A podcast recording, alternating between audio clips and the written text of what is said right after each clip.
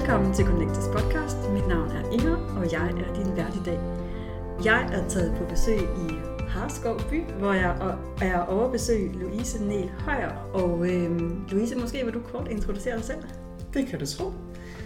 Ja, jeg hedder Louise Nel Højer, og øh, du er taget over for at besøge mig, fordi jeg kan noget med hænder. Så jeg er det, man kalder håndanalytiker, og kan fortælle noget om, hvem du er ud fra det. Ja, og tusind tak for invitationen, Louise. Jeg, øh, jeg, har, jeg har fulgt dig et stykke tid og tænkt, det her det ser også rigtig spændende ud. Øh, og så kom der en invitation på dig, og, så, og det er jeg jo dybt taknemmelig for.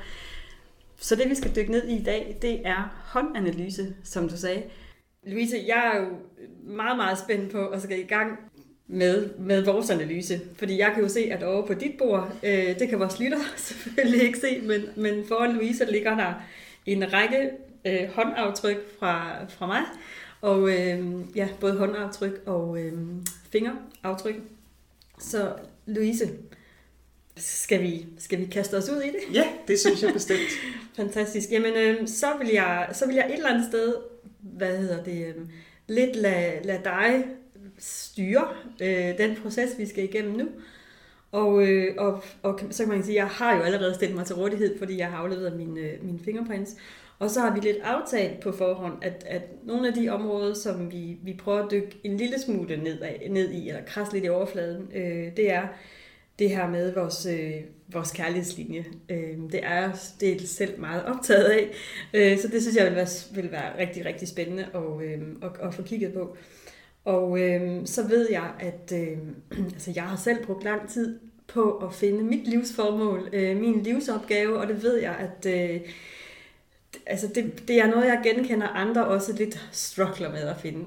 Og, og skulle der blive tid til det, så var jeg altså, så kunne jeg også mærke, at jeg blev lidt nysgerrig på det der med livsskolen, fordi jeg tænker, hjælpsomhed, love, wisdom and peace, altså jeg synes jo, de ligger meget sammen, så jeg bliver lidt nysgerrig på, om der bliver mulighed for at folde det ud også.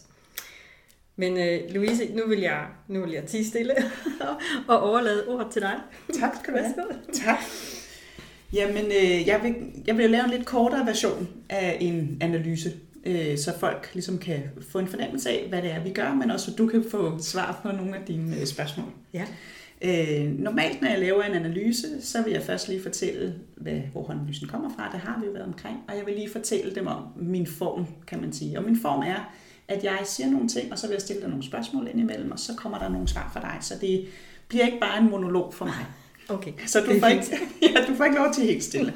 Nej, det... øhm, og så plejer jeg faktisk også altid at give folk en, to, tre idéer eller tanker på, hvad de kunne gøre. Og det har jeg i stigende grad er noget, jeg gør sammen med mine klienter i stigende grad, så de også selv byder ind. Øh, men det er vigtigt for mig, at det er meget konkret og håndgribeligt, fordi vi får ikke lavet noget om, eller får justeret vores balancer, hvis det ikke er nemt at gå til. Nej. Øhm, så det er, også, det er også sådan, jeg plejer at gøre det. Men det, jeg tænker, vi gør, øh, det er, at vi dykker ned i dine aftryk, altså dine håndaftryk, og lige tager et her og nu billede på, øh, hvor du er henne, og det vil sige, at øh, jeg giver dig sådan et, du ved, hvad er det, jeg kan se lige her nu, og så kan du jo lige tune ind på, at det er overhovedet noget, du kan genkende. Fordi ja. det er altid et meget godt sted at starte, og du ved, er jeg overhovedet, kan jeg overhovedet genkende det, hun taler om, eller ja. er det bare slet ikke mig? Jeg har ikke oplevet den sidste endnu, vil jeg så sige.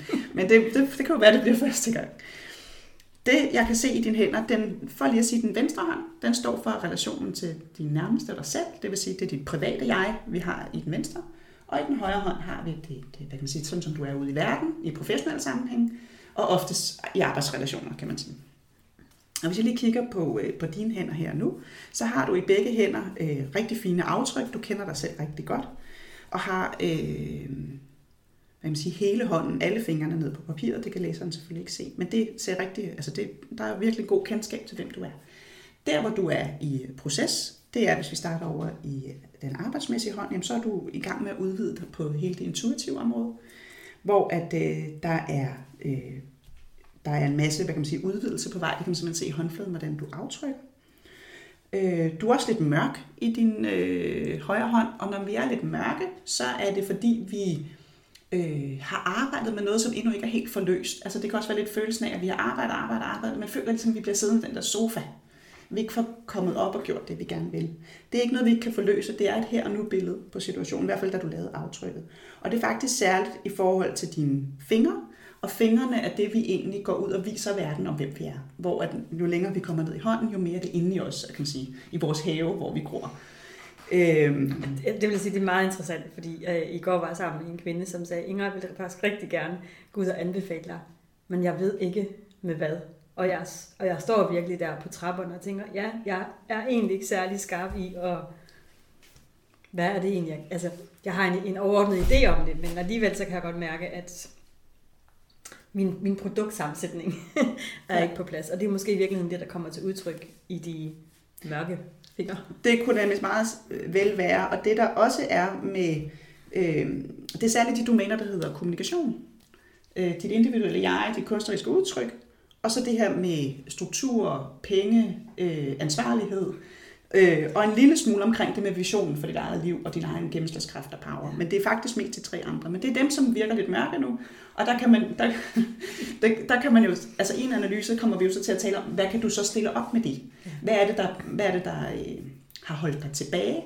Og hvad kunne du eventuelt gøre for at begynde at løsne op for det? Hvordan kan du bruge den viden, du får her, til at sige, hov, det vil jeg gøre noget ved, og hvordan kunne jeg så komme i gang med det? Ja. Det vil vi naturligt tale om i en session hos mig. Og Louise, for vores øh, lyttere, som ikke kan se håndtrykkene, så, øh, så tænker jeg, at det kunne være fint lige at, at forklare, hvorfor mine fingre er mørke. Altså, hvad, hvad, hvordan du...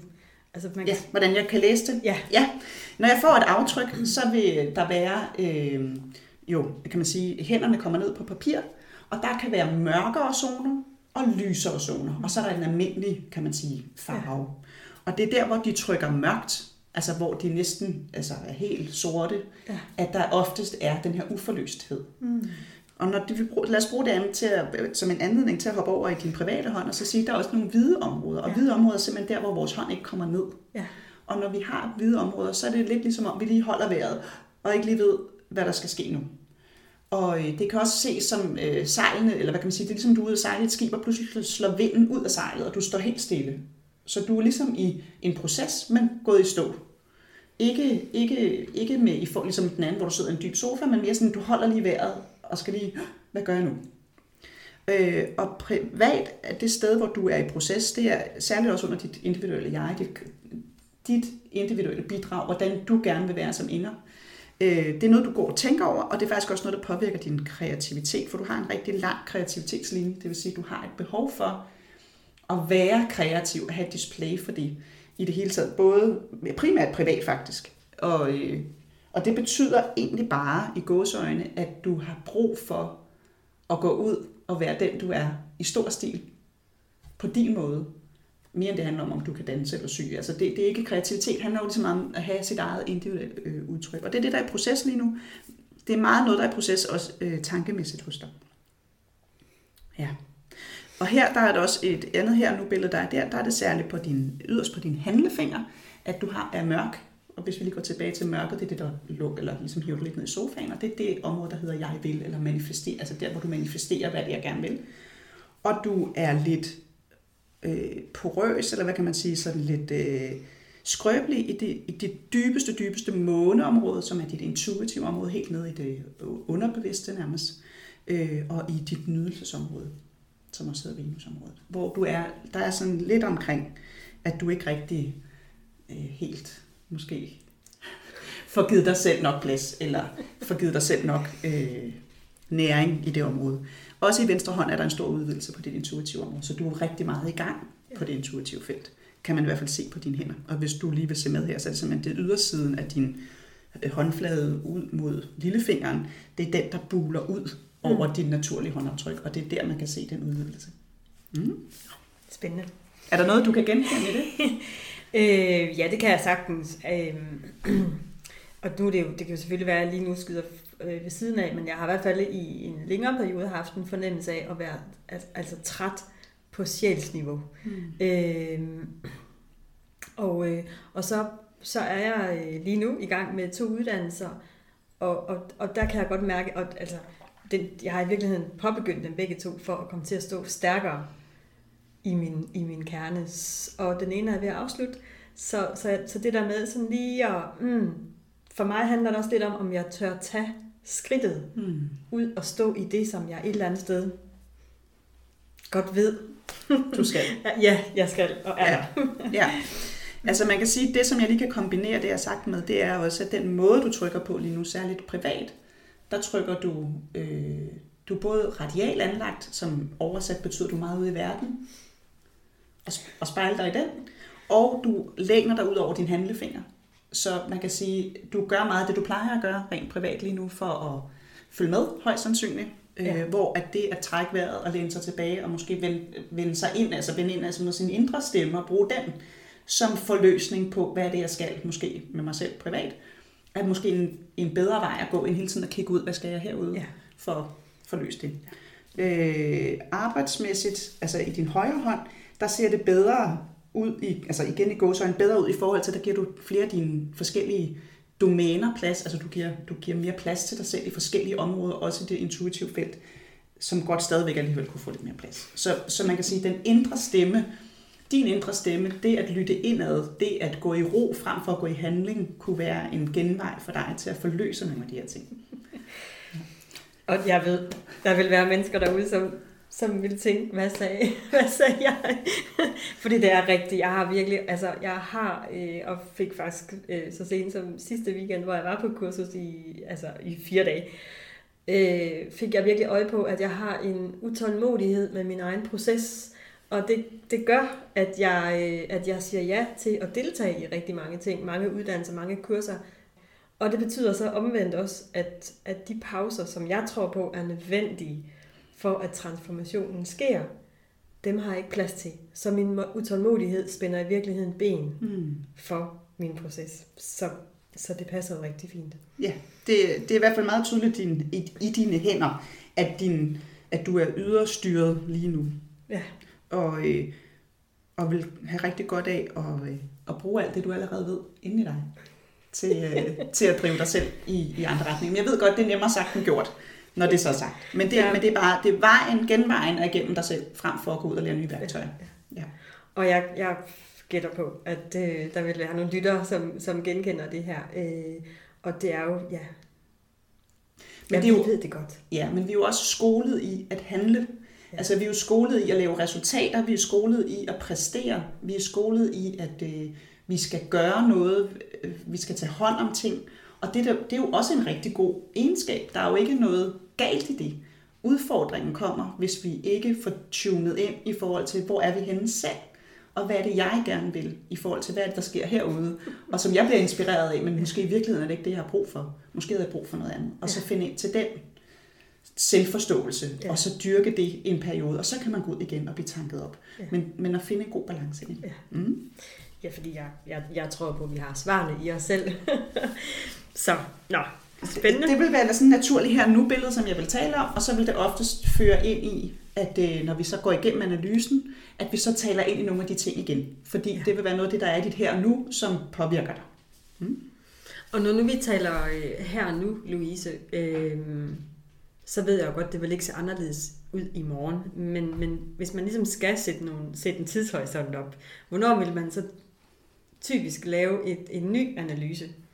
Altså det kommer an på, hvem man er, og hvor optaget man er af sin egen udvikling, ja. kan man sige. Hvor man bruger det at bruge sin hænders aftryk til egentlig hele tiden tune ind, hvor er jeg henne i forhold til, hvad det er, jeg gerne vil. Ja. Så jeg har, jo ud, jeg har jo folk hos mig i udviklingsforløb, som, hvor vi bruger det løbende i forhold til en given tidsramme. Det er som regel 3-4 måneder, 5 ja. måneder, afhængig af, hvad det er, de gerne vil.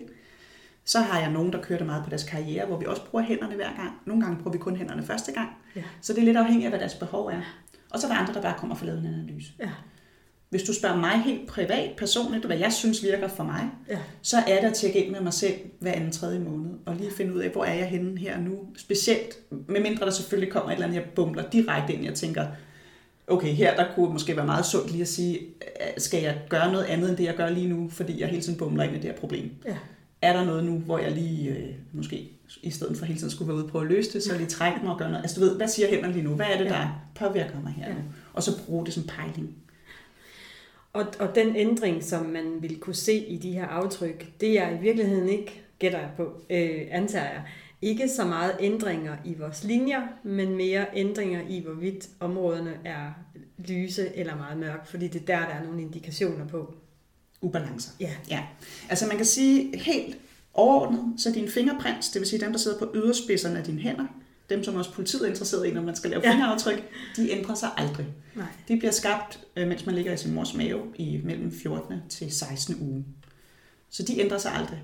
Alt andet kan ændre sig i hænderne. Nogle af de, altså de helt store linjer, vi kommer til at tale om hjertelinjen igen, Ja. men de store linjer, det er dem, der går på tværs i hænderne og ned omkring tommelfingeren, der er tre. De ændrer sig langsomt. Man kan godt skifte over tid. Ja. Og så er der mindre linjer og mærker, som kan komme, måske ikke lige over natten, men de kan godt komme relativt hurtigt.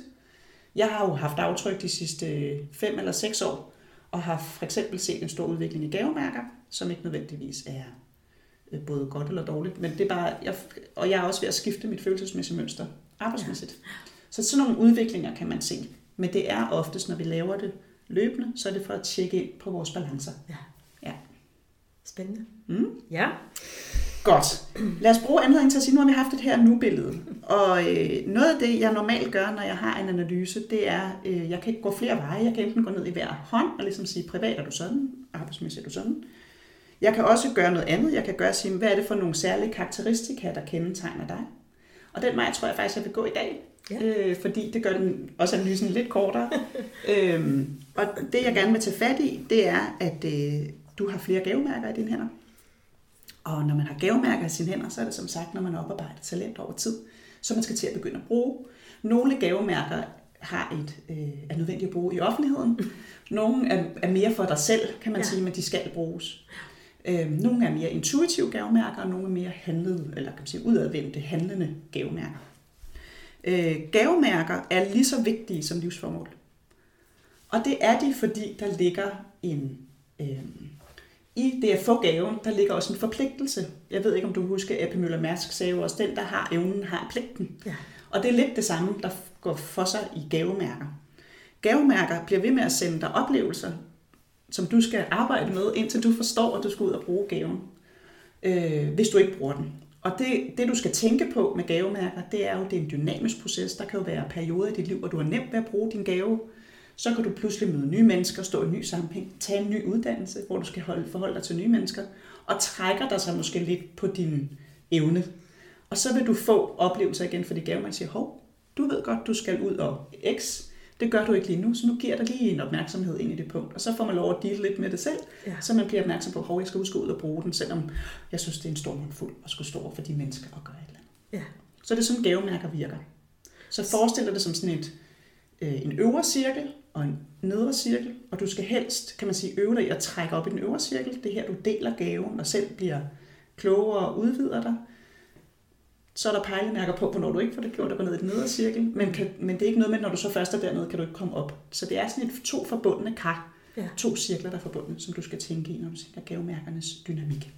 Og øh, for vores lyttere, Ja. Hvor sidder de henne? Kan, kan, du, kan du pege på det? Det Eller kan var det et tavligt spørgsmål? Nej, det var ikke tavlspørgsmål, men der er 19 af dem, så jeg, okay. kan ikke, jeg kan måske ikke pege på dem alle sammen. Men jeg tænker, at det jeg godt kan, det er, at jeg kan i hvert fald dele en oversigt, der viser, hvor de sidder henne, hvis du har brug Ja. for at dele det ud. Men Ja. ellers kan jeg kort sige, at der findes stjernegavemærker, dem er der 11 af. Så findes der fire linjegavemærker. Så findes der fire øh, kalder man streger. Og så findes der nogle... Øh, hvor mange var det? Det var 9 eller 11, ja, det er 19. Og de øh, 19 gavemærker har hver deres, kan man sige, karakteristika, hvad det er, de står for. Og jeg nævner, hvad dine er, og hvor de sidder, fordi så kan, så kan folk i hvert fald, Ja. lytterne lige kigge med, og lige sige, har jeg sådan et i hvert fald. Og, og hvilken hånd skal vi kigge i? Ja, vi skal kigge i din øh, venstre hånd, øh, særligt. Øh, ja, særligt i din venstre hånd. Så det er for, for dig, der er dine gavemærker oparbejdet via personlig udvikling, højst sandsynligt. Ja. Ja. Fordi den sidder i den... For den sidder i din venstre hånd. Havde den siddet i din højre hånd, havde det højst sandsynligt været karrieremæssige erfaringer, der havde givet dig med. Men fortæl mig, der ligger nogen derovre også. Det, altså jeg vil sige, det jo, kan jo godt nogle gange være lidt bøvlet at have gavemærker, fordi man hele tiden skal bruge, ud, Ja. ud og bruge dem og være modig med dem. Ja. Så man skal ikke altid ønske for mange af dem, skal jeg så sige. Men der, har, der er i hvert fald øh, tre gavemærker. Øh, der er et, der måske er på vej, så det lader vi ligge, fordi det er ikke færdigudviklet. Men der er tre gavemærker, der er på vej. Og dine gavemærker, nu har jeg lige prøvet at tegne dem ind her også, sådan, så du lige selv kan få et, et blik på det. Jeg skal nok lige nævne, hvad det er, vi kigger på lige om lidt, så, så alle lytterne kan være med. Jeg har indtegnet, hvor dine gavemærker ligger zonemæssigt i hånden. Ja. Og det ene gavemærke ligger øh, livet for tommelfingeren. Det er det område, øh, område, der hedder Venusområdet, og det står for livsnyderen eller livselskeren. Altså evnen til at finde nydelse i sig selv og sin egen krop, og, og, og det at leve livet i det hele taget, som er en gave. Og det er dejligt stort, kan jeg sige. det er et dejligt stort område. Du har så to andre gavemærker, som ligger i modsatte side af hånden, som er over i dit mere intuitive øh, side af hånden, din mere indadvendte, så det skal du også i gang med at bruge. Og det ene, der hedder øh, månestjerne, eller det er, en, altså det er et meget intuitivt gavemærke, der hedder det, altså den begavede, øh, øh, ja, jeg tror, jeg, jeg tror egentlig bare, man kalder det begavet intuition øh, på dansk. Og så har du et, som ligger lige på grænsen til, det er også i månen, men det ligger også på grænsen op til det, der hedder Pluto. Og Pluto står for radikal transformation. Så evnen til at kunne transformere andre og sig selv, øh, det kan være livsskift, fra, det kan jo være fra fødsel eller fødsler, det kan være fra overgang til død, men det kan jo være alle mulige andre transitioner i livet. Ja. Men det er relativt radikalt, det evnen til at kunne øh, slippe det, der skal lade gå, og tage fat om det, der skal håndteres. Og tænke meget i sådan noget cykluser i skoven, eller hvad hedder naturen for eksempel. Ikke? Ja. At træerne kan finde ud af at smide bladene om vinteren for at holde sig i live, og så kommer der nye blade på om sommeren, for ja. der, der skal noget nyt til. Ikke? Øh, og når man, har, når man har den her kombination, øh, så ligger de for det første noget nede i hånden, hvor at øh, mange, øh, der er andre gavemærker, der ligger noget højere i hånden. Og det vil sige sådan lige under? Der, ja, lige under fingrene stopper blandt andet. Der kan også ligge nogle ude på tommelfingerspidsen, og i midten af tommelfingeren, der kan ligge nogle helt nede i bunden af hånden. Så, så men som sagt, der, der kan ligge øh, forskellige steder i hånden. Men din løber ligger dybt i håndfladen. Ja. Og det vil sige, at det også oftest er, øhm, hvad kan man sige, det er gavemærker, som er mere øh, en følelse eller en fornemmelse, end du nødvendigvis har et sprog for dem. Så det mere kan være mere, du ved, du ved det er der, men du har ikke nødvendigvis øh, talt om det med nogen, eller øh, brugt det ude i verden endnu. Bare lige for at sige, fordi det tit, når, når vi går dybt ned i hånden, så er vi nede og tale om det underbevidst og så videre. Ja. Så det, det, er ikke så, det er ikke altid, man har fået øje på sin gave, når det ligger så dybt. Så når jeg nu begynder at tale lidt om, hvad de betyder, så kan det godt være, du tænker, om det, det har jeg styr på. Det kan også være, du tænker, og det der skal jeg lige, det skal jeg lige tjekke ind på. Ja. Okay? Mm. Øh, det er de tre gavemærker, jeg kommer til at tale om. Så kommer jeg til at tale om din evne til at både undervise og kommunikere, fordi du har nogle mærker, der kendetegner det. Og så kommer jeg til at tale om din hjertelinje. Ja. Fordi måden, du er hardwired på rent følelsesmæssigt, betyder jo noget for, hvordan du forvalter gavemærkerne. Kan man sige, ikke? Ja. Så helt kort, øh, så er Venus-gavemærket, altså det her livsnyder-gavemærke, det der sidder øh, ud fra din tommelfinger, det er en stjerne, som består af seks, eller tre streger, der går ind over hinanden i en stjerne. Der skal være seks streger på stjernen, for at det er et gavemærke. Hvis der kun er fem, så er det ikke et gavemærke. Når vi har livsnyderen, så har vi en evne til at nyde livet på mange øh, niveauer.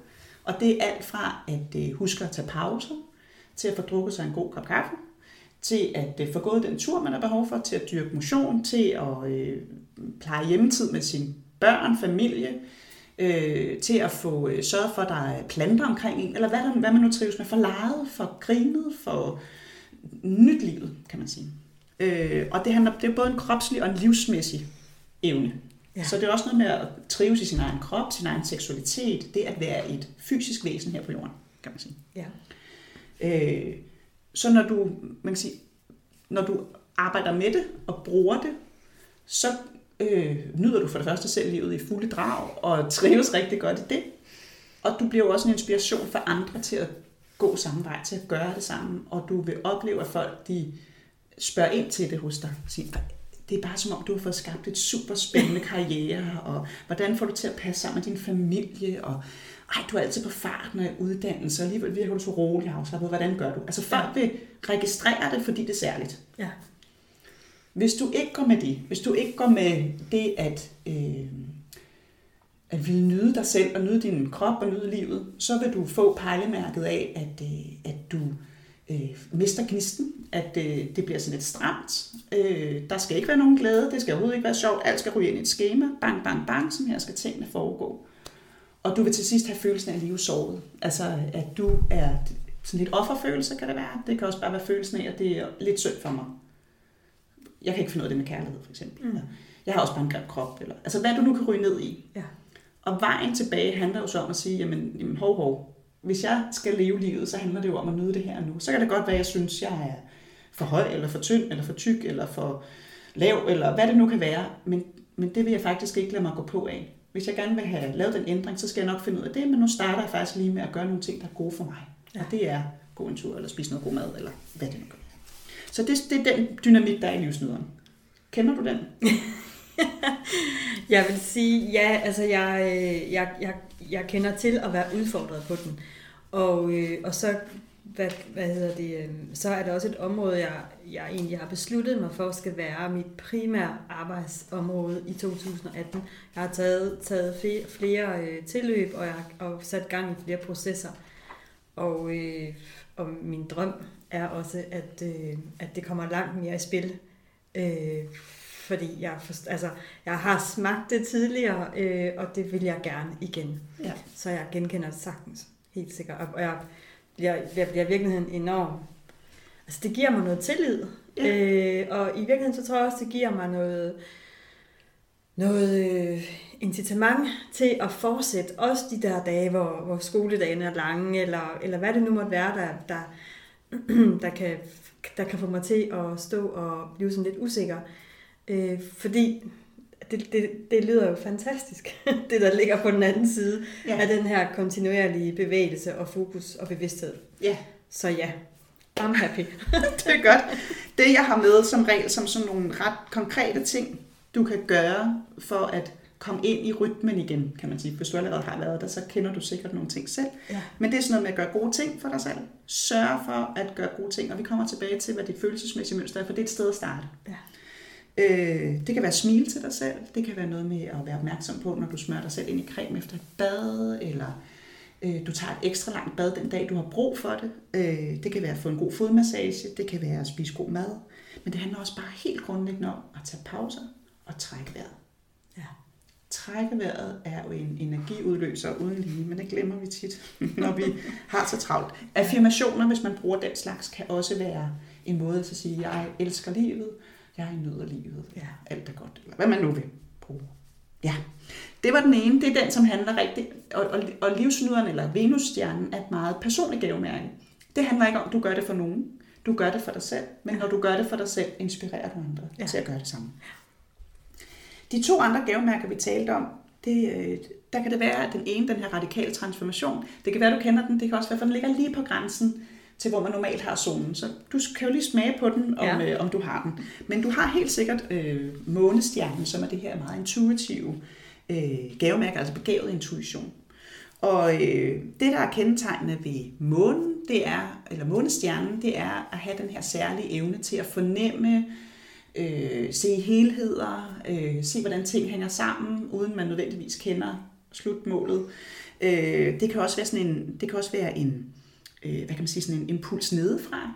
Det tænker jeg, du kender måske, at der, kom, altså der kommer noget indenfra, øh, uden det har sprog. Øh, og det kan være mange forskellige former for signaler af de andre kanaler, end dem vi normalt plejer at bruge, som synsans, lugtesans, høresans, smagsans osv. Øhm, det, der er kan man sige, udfordringen, når man har det her gavemærke, det er jo at turde lytte til det og overgive sig til det have tillid til det, jeg hører, er ikke fordi jeg er skør, det er rent faktisk fordi jeg skal handle på det. Ja. Og hvis du tænker på intuition, øh, så skal du tænke på det lidt ligesom en muskel, du skal træne. Du får ikke oparbejdet din intuition, hvis du ikke øver den. Så bliver den ved med at være noget, en svag genklang, du kan høre, men oftest overhøre. Ja. Så tænk på det lidt ligesom, du skal træne til at løbe 10 km om dagen, eller tre gange om ugen, så træner du også din intuition. Mm. Og træningspasset, kan man sige, for at træne, det handler om, at du skal selvfølgelig registrere, at det er der.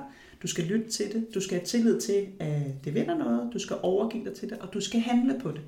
Hvis du ikke handler på det, så træner du den ikke. Så har du bare lyttet, men ikke trænet. Så, så det er ret væsentligt, at man tager de skridt, som, hvad kan man sige, som intuitionen peger på, man skal tage. Ja. For at aktivere det. Øhm, du har et, der sidder meget dybt, det er sådan et, en, en, en stjerne, der siger, at jeg mærker og ved. Derfor jeg også siger, at der behøver ikke nødvendigvis være et sprog for det. Det er også det, man kalder shamanens mærke. Altså det er meget sådan ur ja. mærket. Øhm, instinkt, det kan også være, altså det er meget kropsligt også. Men du har også højt op i, øh, i månen, og det er der, hvor det ligger lige på grænsen til den stjerne, der ligger lige op over, der hedder Pluto-stjernen.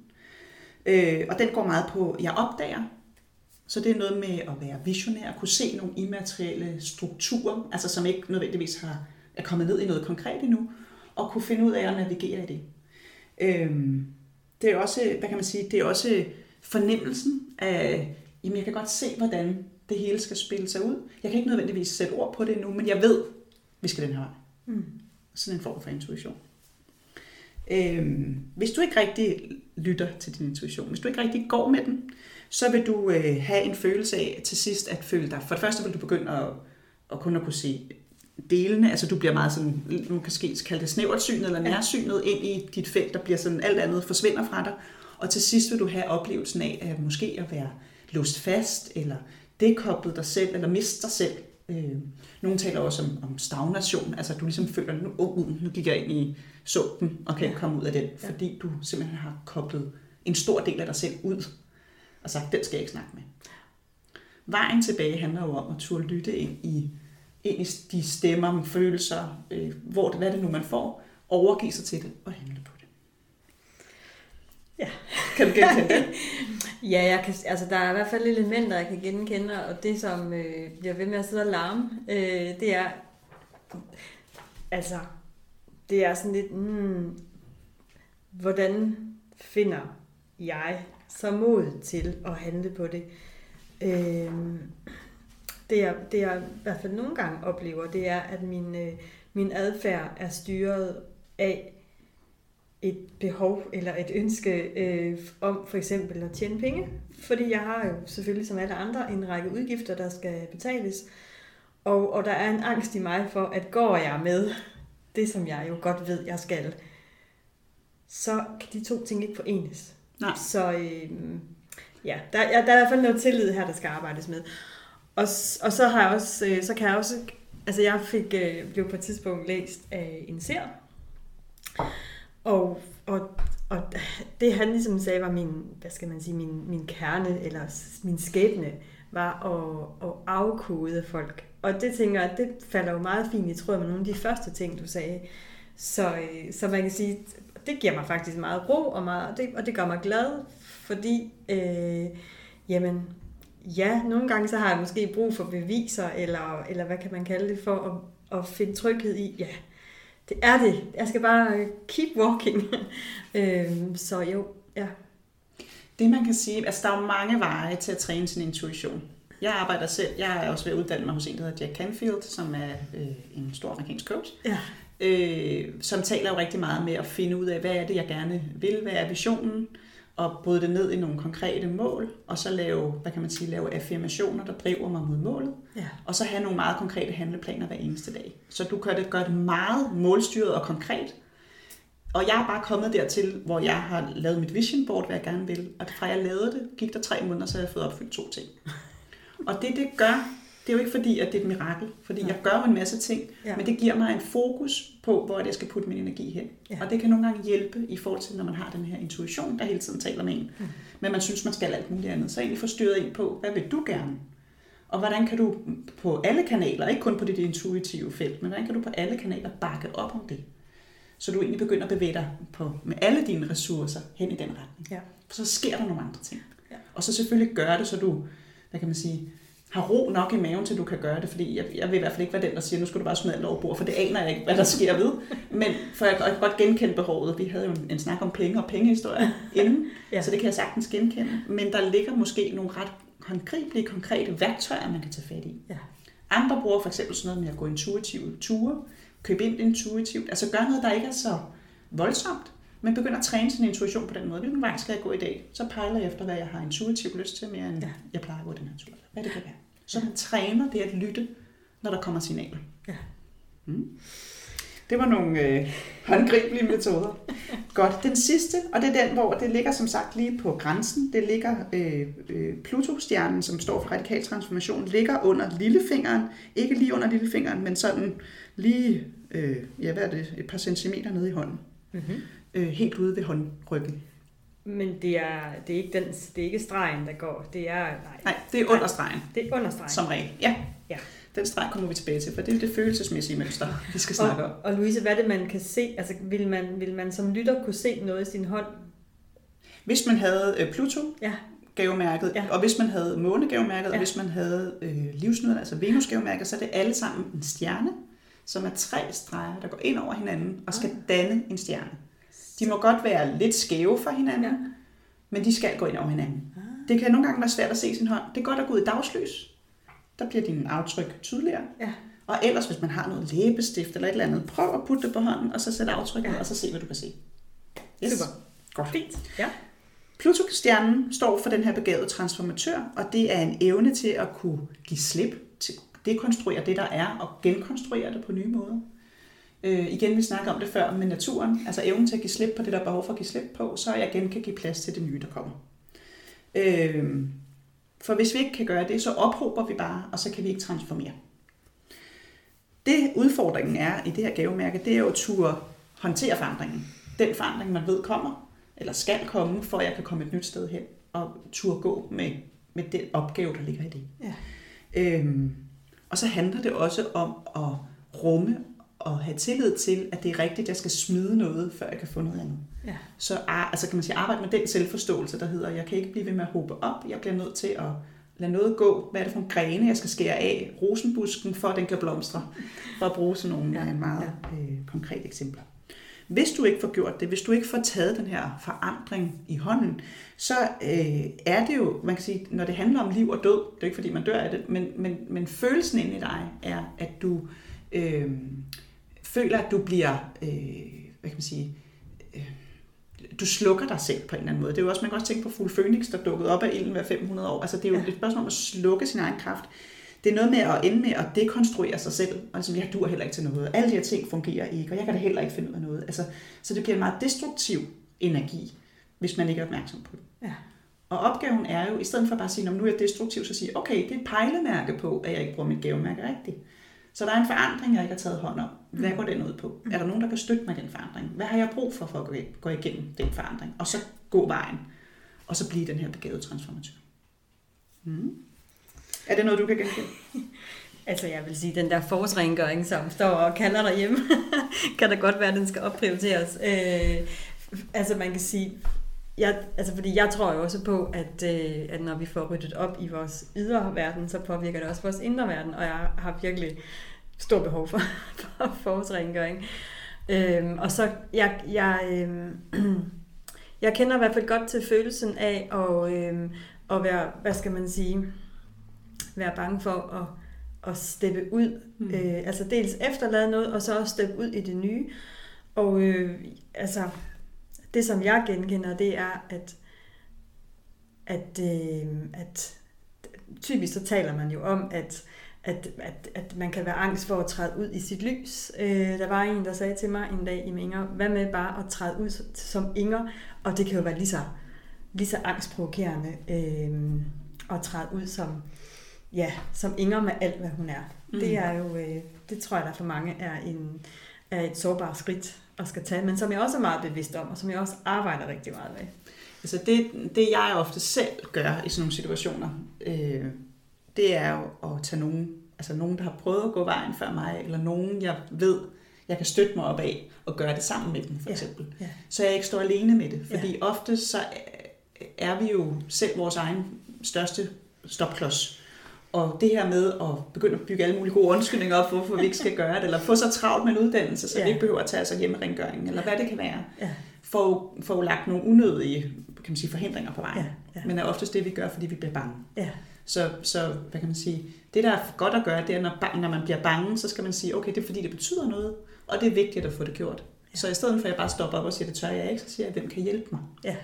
Så jeg ikke står så alene med det. Og det er i hvert fald øh, min egen erfaring, at det fungerer utrolig Ja. ja. godt. Og jeg, altså jeg synes jo, det er et rigtig godt råd. Jeg har egentlig, øh, jeg har faktisk selv lige fundet mig en, øh, en mentor, og også altså simpelthen også sagt, at at altså, jeg har brug for en, der lige, jeg skal ikke skubbes øh, i, i sådan fysisk hård forstand, men, men, men jeg skal også alligevel pushes kærligt øh, ud af den her comfort zone, som også kan blive en sovepude. Ja, Ja. og det bliver det jo tit. Vi Ja. vil gerne passe ind, vi vil ikke stikke ud. Nej, lige præcis. Øh, og lad det så være anledningen til, at øh, vi taler lige om dit følelsesmæssige mønster, og så kommer vi også til at tale en lille bitte smule om din livsskole, om dit livsperspektiv, fordi Ja. det svarer på også, hvorfor du gør, som du gør. Øh, dit din kærlighedslinje, som vi har talt om, eller hjertelinjen, som den hedder i håndanalysesprog. Hvis, hvis lytterne vil kigge med, så skal de lige vende deres håndflader om. Så skal de finde deres lillefinger på begge hænder. Men hvis de vil kigge på deres, prim, altså på deres private følelsesmæssige mønster, så skal de bare kigge på deres venstre hånd. Så går I under lillefingeren, og den første tværgående linje, der går ind igennem hånden, det er hjertelinjen. Så det er den store, lange linje, der slutter et sted mellem under pegefingeren eller langefingeren. Og afhængig af, hvor den slutter, det afgør, hvad det er for et følelsesmæssigt mønster, du har. Ja. Desuden, så kan der være nogle bobler, buler, ekstra lag på hjertelinjerne. De står for nogle forskellige ting. Noget med, at man holder sin energi, eller man lægger ekstra skjold på inden for nogle områder. Øh, der kan også være noget med, at man er meget flytende. Og der, man kan se mange forskellige ting i hjertelinjen, så den er mere kompleks end som så. Men det, vi kan lige kan snakke om nu, det er, hvor du lander henne i dit, øh, altså hvor, hvilken hjertelinje-type, der karakteriserer dig. Øh, og den karakteriserer dig sådan set både privat og arbejdsmæssigt. Øh, der er noget lidt spændende i din, øh, i din øh, højre hånd, som er din, din udadvendte eller din professionelle hånd, fordi der, der kan være lidt forskellige fornemmelser, for du lander lige, stort set lige midt imellem to mønstre. Ja. Så enten er du på vej, eller også ønsker du at blive det, eller også så er du bare stoppet der, fordi du har tænkt, nu er det nok. Det kan vi jo snakke lidt om. Men i begge, øh, i begge hænder, nu skal jeg lige være helt sikker, ja, i begge hænder, øh, der har du det, der hedder kopperhjertelinje. Og en kobberhjertelinje er en type, der trives rigtig godt i sit eget selskab, kan gå rigtig langt på sin egen liter, nyder frihed, frihed til selv at bestemme, og øh, som elsker tid alene. Ikke helt alene altid. Vi er ikke ude i, jeg isolerer mig, men tid alene. Øh, når man er corporate, så er man også en person, som er meget lojal, og, og egentlig måske også viser sin kærlighed på en praktisk måde. Så det er en måde at vise sin kærlighed på, som handler om, at jeg sørger for, at der fylder op i køleskabet, så der er altid mad nok. Jeg sørger for lige at ordne, tømme opvaskemaskinen. Jeg sørger lige for at øh, sætte vasken over. Jeg sørger lige for, om hun havde brug for nogle vanter, så får hun lige vanter til sin fødselsdag. Sådan meget praktisk, som hele tiden, uden at gøre meget væsen, altså hele tiden I sørger for, at folk de trives, men ikke med sprog nødvendigvis. Det kan så have noget at gøre med, hvilket temperament man har, og man så tager sproget på. Men sådan som grundmønster, så er det, så er det et følelsesmæssigt mønster, der foregår inde i korbøjden. Og ikke et, der bliver udtrykt udadtil. Nej. Øh, mange mænd har korbøjhjertelinjer. Det er også interessant. Der er rigtig mange mænd, som har en indadvendt, Ja. øh, et indadvendt følelsesmæssigt mønster. Ja, fordi det er det, som jeg egentlig sådan umiddelbart, og det kan jo godt være enormt fordomsfuldt, det var, at jeg tænkte, at det her det er også et typisk feminin træk. Og, At være- og, og, fordi jeg, det, som jeg hører, Ja. det er, at der, er- at der er meget omsorg. Ja, men der, der er nemlig Og, også... og dermed ikke sagt, at mænd ikke kan være omsorgsfulde, men at det er sådan lidt, øh, ja, Men det, man kan sige, det er jo det, altså alle kærlighedsmønstrene, eller alle fire hjertelinjetyper, jeg taler om her, som er sådan de fire klassiske, så er der flere variationer. ja, Men det er nogen, som alle sammen udøver omsorg, men på hver sin måde. ja, Så man kan sige, at er et, er et indadvendt, men også et, jeg skal fylde mig selv op først, for at kunne være noget for andre mønster. Så jeg skal selv fylde mig selv op med energi, før jeg kan give energi til andre. Hvis andre hele tiden kun beder om, at jeg er til stede, og jeg ikke kan trække mig, og jeg ikke føler, at jeg kan få min tid alene, så enten skaber jeg et problem, der gør, at jeg kan trække mig, eller også så går jeg bare. Så det er sådan, virkelig forestiller korbøjden på hesten ude på prærien, ja. Der synes, det er vildt dejligt at ride rundt der på sin hest alene, og så opsøger korbøjden selv selskab, når han har brug for det. Mm. Det er sådan, det fungerer. Øhm, Korbøjden kan ikke så godt lide klæberi. Kan ikke så godt lide, folk er meget omsorgsfulde omkring, ej, har du nu også, og har du nu fået ordnet, og øh, jamen, jeg har også sat dine sko frem, og jeg har også lige gjort alt det her. Kan næsten ikke have det. Kan vi ikke bare hjælpe hinanden med at få tingene til at køre? Altså, skal det være så... ja. Ja. Så korbøjden trives rigtig godt i det usagte også. Og det, der er selvfølgelig er korbøjdens største udfordring, det er jo at sætte ord på sine følelser. Og måske også turde være sårbar. Fordi hvis jeg først er sårbar, så beder jeg om hjælp. Og jeg kan jo godt selv. Så korbøjden har også en tendens til at gøre alting selv. Oh ja. Ja. Ja, og, og det interessante er faktisk, at, at mit, mit budskab øh, og min egen erfaring er, at når vi tør bede om hjælp, jeg har i hvert fald oplevet flere gange, at så kan der ske mirakler. Det er det, der kan. Ja. Men det er jo, at man kan sige, korbøjdens Cowboyen har jo nogle gaver med sig. Altså det er, jo, det er jo også noget med at have en stor grad af loyalitet. Altså der skal virkelig meget til at presse en cowboy. Når han først eller hun først har sagt, jeg elsker dig, hvorfor skal vi så snakke om det hele tiden? Så elsker jeg dig jo. Og så skal du, hvis du så presser mig længe nok, og bliver ved med at bede mig om, at jeg hele tiden er til rådighed, og aldrig kan få min tid alene, så på et eller andet tidspunkt, så har jeg fået nok. Og så går jeg, og så kigger jeg mig ikke tilbage. Så rider jeg ud på bræren. Mm. Så det er sådan et mønster, og hvis man er bevidst om det, så kan man jo meget tidligere sætte ord på og sige, jeg synes, det er måske lidt svært at få sagt, men jeg kan mærke, når I hele tiden siger, at jeg skal noget, så bliver jeg ked af det. Jeg har egentlig brug for at trække mig nu. Ja. Eller hvad det kan være. Så man begynder at få et sprog for, hvad der, der sker inde i en, og kan dele det med andre, så de kan forstå, hvor man er henne. Ja. Og så skaber det jo et andet rum for, at korporaten kan få mere plads til at være sig selv. Ja. Men korporaten skal ture. Ja. Det, det handler om at være modig. Mm. Øh, du har så også i din private hold, nu laver vi lige, lige det, der har du så også øh, en lille smule søgen ud mod øh, hovedlinjen, øh, så dit mønster deler sig. Og hovedlinjen for ja, at få lytterne med? Det er godt, du siger det. det er, så skal man over og kigge på pegefingeren. Og under den, der begynder også en linje at gå tværs igennem hånden. Den kan godt bue nedad, eller ikke være så lang, men den går sådan tværs igennem hånden også. Ja.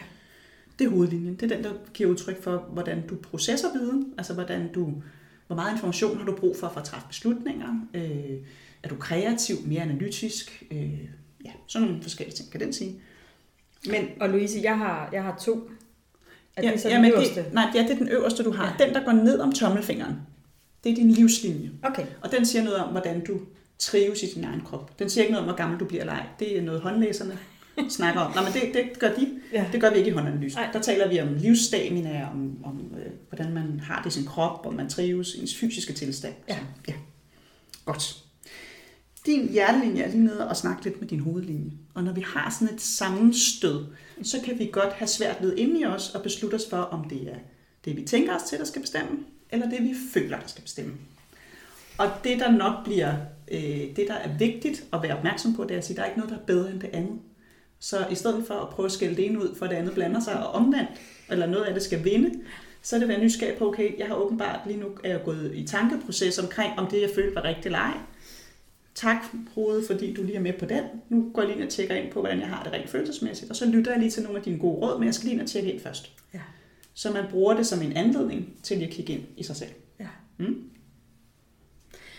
Jeg får lyst til at tilføje, at det kan måske være lidt problematisk at, øh, at lige komme og smide ny teori på banen.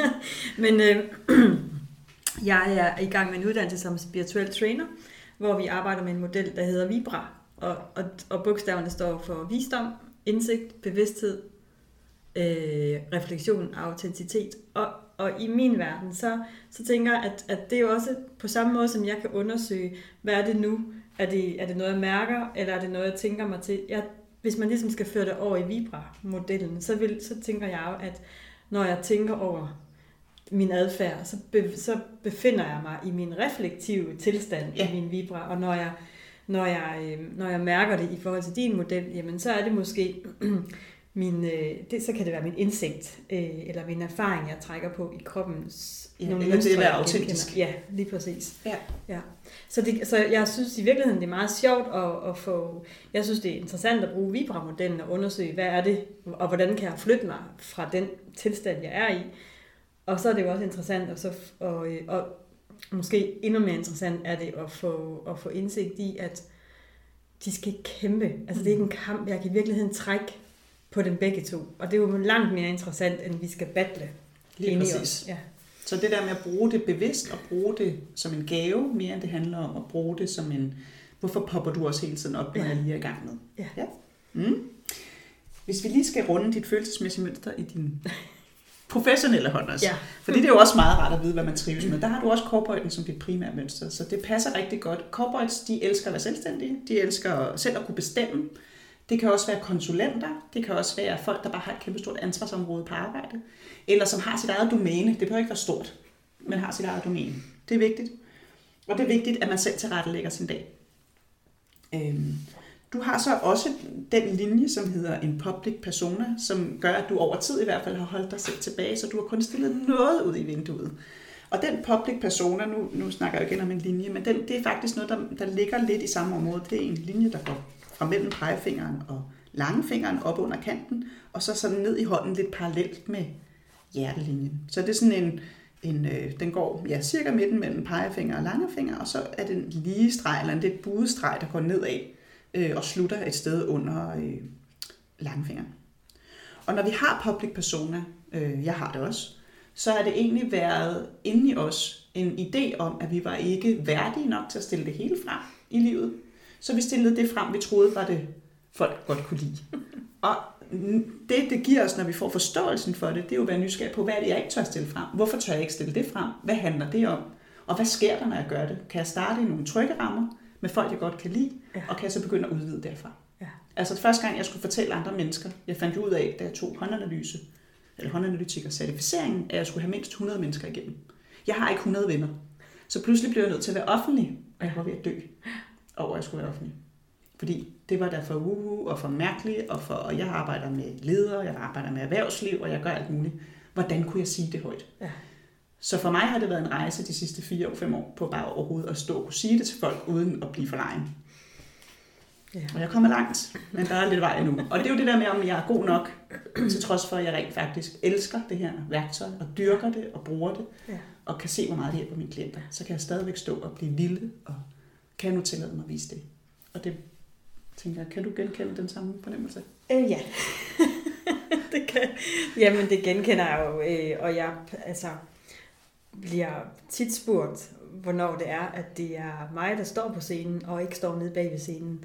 Øh, så jeg genkender det der sagtens. Og jeg, og jeg synes i virkeligheden, det, det, det er jo interessant at gå ind og, og prøve at undersøge det nærmere. Når man, hvad er det de for en del af mig? Øh, jeg genkender ja. også det, du siger.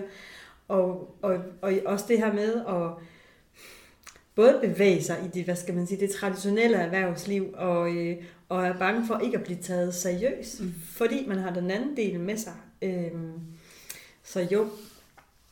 Altså jeg kan se, at der er rigtig mange mennesker, som tager fat i mig, fordi jeg er mig, der laver håndanalyse. Ja. Fordi jeg har en uddannelse, akademisk uddannelse, jeg arbejder med øh, kommunikation og ledelse, jeg arbejder i et rigtigt job. Altså du ved, det er der, det er der mange, det er der mange, der resonerer og spejler sig i, så tør de godt at komme.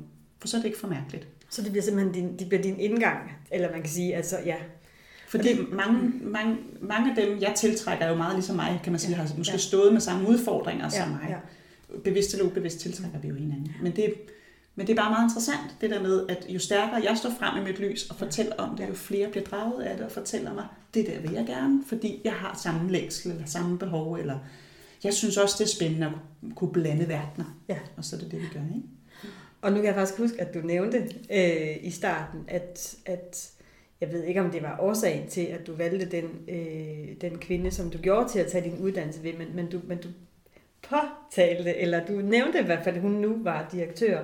Så, vi, så jeg tror i virkeligheden, det er meget naturligt, at vi, at vi, mange af os har sådan, ikke skepsis, men sådan lidt, øh, når vi bevæger os ind i det her lidt anderledes felt, og så henter vi noget tryghed og noget sikkerhed i, at jamen, de har også normale job. Ja, eller i hvert fald, de har en baggrund, jeg kan spejle mig i. Ja. Jeg, går ikke, jeg, går, jeg går ind til noget, jeg er velkendt indenfor. Ja. Ja. Øhm, jeg har også mange klienter, som bare kommer, som, altså, som er helt, synes det er det fedeste, ja. uanset hvem jeg er. Ja, ja. Og det, har jeg jo, det er jo bare mega taknemmelig for. Ja. Men jeg har rigtig mange, som møder mig fordi de laver det samme som mig. Men har, brug, har fundet den, mærket den der tomhed, mærket den her følelse af, jeg har det egentlig godt, hvorfor trives jeg så ikke? Hvorfor er jeg ikke glad? Hvorfor, hvorfor kan jeg ikke finde glæden i det små i hverdagen? Hvad, hvad er det med mig? Ja. Og de tror, det er dem selv, der er noget galt med. Oftest handler det om, at de måske bare har skruet lidt for højt op for noget, og lidt for lidt ned for, hvem de selv er. Ja. Og så arbejder vi med at finde vejen ud. Så hermed også en opfordring til at gå med det, vi tror på og mærker er sand, fordi det inspirerer virkelig andre til også at gå ind i det. Det var lige en lille pep-talk. ja. Jeg nævnte lige kort det med kommunikation. Øh, det er bare lige for at sige, at du har to mærker, som igen også understøtter det. Og den ene, det hedder en underviserkvadrat, og er en, en, en kvadrat, sjovt nok, øh, en firkant, man kan have under sin pegefinger. I højre hånd. Øh, Fordi vi nu taler det professionelt. Ja, men det, jeg tror faktisk, du har den primært i din venstre hånd. Og det betyder, at den er også professionel. Den er bare mindre professionel. Men det, det betyder, det betyder ikke, at du ikke kan bruge den professionelt. Det betyder bare, at det, du kommer på banen med, er en personlig indgang til din undervisning. Så det vil være naturligt at tage øh, din spirituel, altså være spirituel træner er jo en meget øh, personlig udviklingsrejse. Ja. Også selv. Og tage alt det, du har lært, når du begynder at undervise omkring det, som øh, refleksioner, som, du ved, hvordan gør man det her. Så det er helt naturligt, så du vil, du vil finde, øh, det du vil finde inspiration, jeg har lyst til at undervise i, vil komme for din egen udvikling. Ja. ja. Øhm, og så har du det, der hedder en skrivegaffel. Og, har, og den har du faktisk også på venstre. Skrive og Ja. ikke skrige. Ikke en skrigegaffel, en skrivegaffel. Ja. Og den har du sådan set også på din venstre hånd. Og det betyder, når man har en, og den ligger på, når man har den, så er det den her hovedlinje, som startede under pegefingeren og går ind midt i hånden. Og det er der, hvor den slutter. At der kan være sådan en lille forgrening. Det må ikke være en stor forgrening, men en lille forgrening, som lige laver sådan en lille gaffel. Og du kan lige se med her, så du kan se, hvor den er henne i din hånd. Den er simpelthen hernede. Ja. Øh, og når vi har en skrivegaffel, så er det, øh, hvad kan man sige, en, en øh, evne til, eller en trang til at udtrykke sig skriftligt på den ene eller den anden måde. Og det kan, når den ligger i den private hånd, så er det igen en inspiration fra din private sfære, om det handler om dig selv, eller det handler om, dine, om relationer, om kærlighed, men du ved, det felt. Ja. Hele det felt, det vil være det, der inspirerer dig i din skriveproces, eller det, du gerne vil skrive om. Ja. Ja. Men det, og det, det kan jeg også, det kan jeg godt genkende. Og så kan jeg også genkende, at, den, at når jeg så er meget presset, så, så kommer den ikke, så får jeg ikke kontakt med den. Nej. Øh, nej. Men det er, altså, jeg kan rigtig godt lide at skrive. Ja. Og det, øh, og det hjælper mig til at få samlet mine refleksioner og alle de ting, der ligesom, ja, nu, ja, mine refleksioner og, og alt det, som jeg på en eller anden måde tager ind, det, den, den bedste måde for mig at samle det på og, og forstå det og tage det ind, er egentlig at, øh, at skrive. Og, øh, og det har vælger jeg så ofte at dele, fordi jeg håber, at det kan inspirere Ja. ja. andre, som sikkert kan genkende.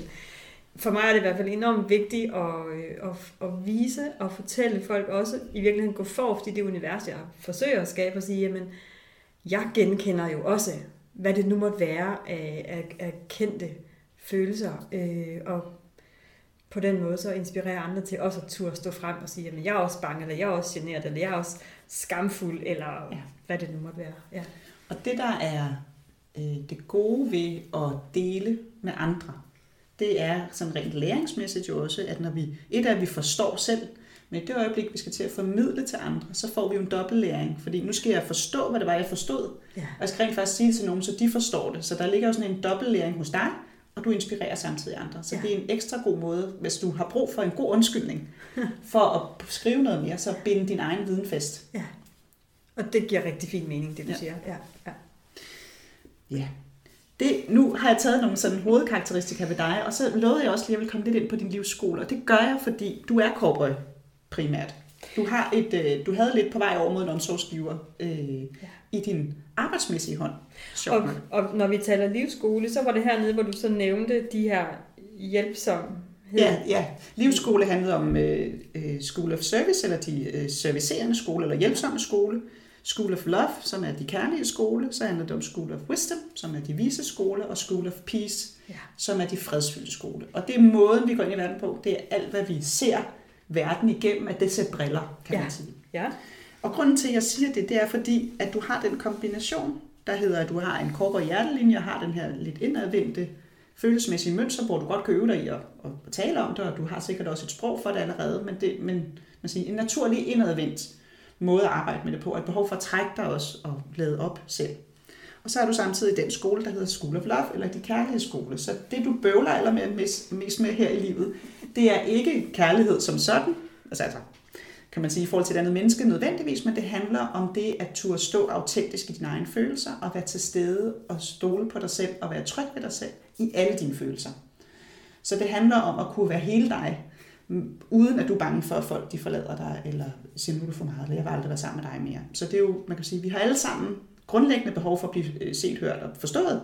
Når man er i School of Love, så er det bare afgørende for mange af de ting. Når vi vurderer ting eller oplever ting, så er det det filter, vi tager ned over. Når, er det fordi, de ikke kan lide mig? Øh, er det fordi, ej, har jeg nu sagt noget, som gør dem kede af det? Vi går meget ind i den her love-del, eller kærlighedsdel, ja. hvor alle mennesker har alle skoler i sig, men, det, men de andre skoler er ikke nogen, vi bøvler med. Dem kan vi sagtens finde ud af. Øh, men lige præcis på kærlighedssiden er der behov for ekstra opmærksomhed ind i, okay, jeg kan mærke nu, at jeg har svært ved at sige til ham, at jeg blev ked af det. Ja. Og så turde stille sig frem alligevel og Ja. sige, da du sagde det, der blev jeg faktisk ked af det. Jo mere vi øver os på det, og være autentiske i vores følelser, jo mere frie bliver vi i at være den, vi er. Ja. Så det er sådan din det er meget korte version af, hvad din livsskole går ud på, men det er bare meget godt at vide som cowboys særligt, fordi når vi er cowboys og har den her kombination med kærlighed, så er vi ekstra, ekstra udfordret i, at vi skal finde, vi skal finde et sprog, som vi kan begynde at øve os i at dele med andre, hvordan vi har det. Ja. Fordi ellers så har vi en tendens til at trække os og lukke os ned. Ja. Eller, eller gå væk fra andre. Ikke? Ja, eller måske sætte Ja. ja. skjolde op, eller, eller bevare de skjolde, vi måtte have opbygget i, uh, igennem vores præcis. Ja. Og det er synd både for cowboyen og for alle andre, at man bliver for hård i sin, at, ja. Ja. eller lukker sig selv ude for det, der ligger i relationernes, altså den nærhed og omsorg og kærlighed, der kan ligge i relationer til andre mennesker. Jamen, spændende. Ja. Og jeg vil i virkeligheden sige, altså jo meget, øh, altså, jeg jeg genkender jo det hele. Og, øh, og altså udover at jeg genkender det, du i tale sætter, så genkender jeg det også i forhold til, til andre værktøjer, jeg arbejder med, også i forhold til min enagram profil, i forhold til de fem kærlighedssprog, i forhold til, jamen, altså alt muligt skulle jeg til at sige. Det er jo, det er jo meget, men øh, og nu kan jeg jo bare gentage, hvad jeg har sagt tidligere.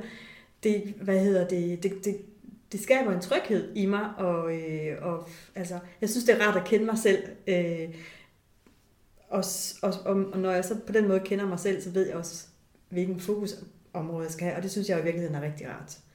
Øh, så fantastisk, Louise. Tusind tak. Jamen, velbekomme. Det her, det praktiserer du jo i din øh, virksomhed her. Ja. Øh, og du gør det også over Skype. Jeg faktisk gerne måske sige, at det her det er jo for alle, der egentlig enten bare vil have et tjek på, hvem de er. Altså det her med, hvor er jeg henne lige nu i mit liv? Bruger jeg mig selv rigtigt? Gør jeg de rigtige ting for mig selv? Altså få et tjek på sig selv, ligesom vi tjekkede vores biler og vores børn ryger til sundhedsplejerske og alt muligt andet. Det er tjek, og så er det også for folk, der er nysgerrige på at sige, jamen jeg kan mærke, at jeg står et sted, hvor jeg faktisk mangler at finde ud af, hvad det er, jeg gerne vil. Og så bruge det som adgang, fordi det er et meget direkte værktøj. Vi kan gå di- altså, du, ja, jeg har faktisk det, fordi du, du behøver ikke bruge særlig mange ord. Jeg kan jo sige rigtig mange ting til dig, uden du skal sidde og forklare dig. Mm. Så det her med, at vi skal ikke bruge en masse tid på, at du skal sidde og fortælle mig en masse, før vi kan finde ud af, hvad gør vi så. Mm. Vi kan gå meget direkte til sagens kerne, så det er også et meget effektivt værktøj. Ja.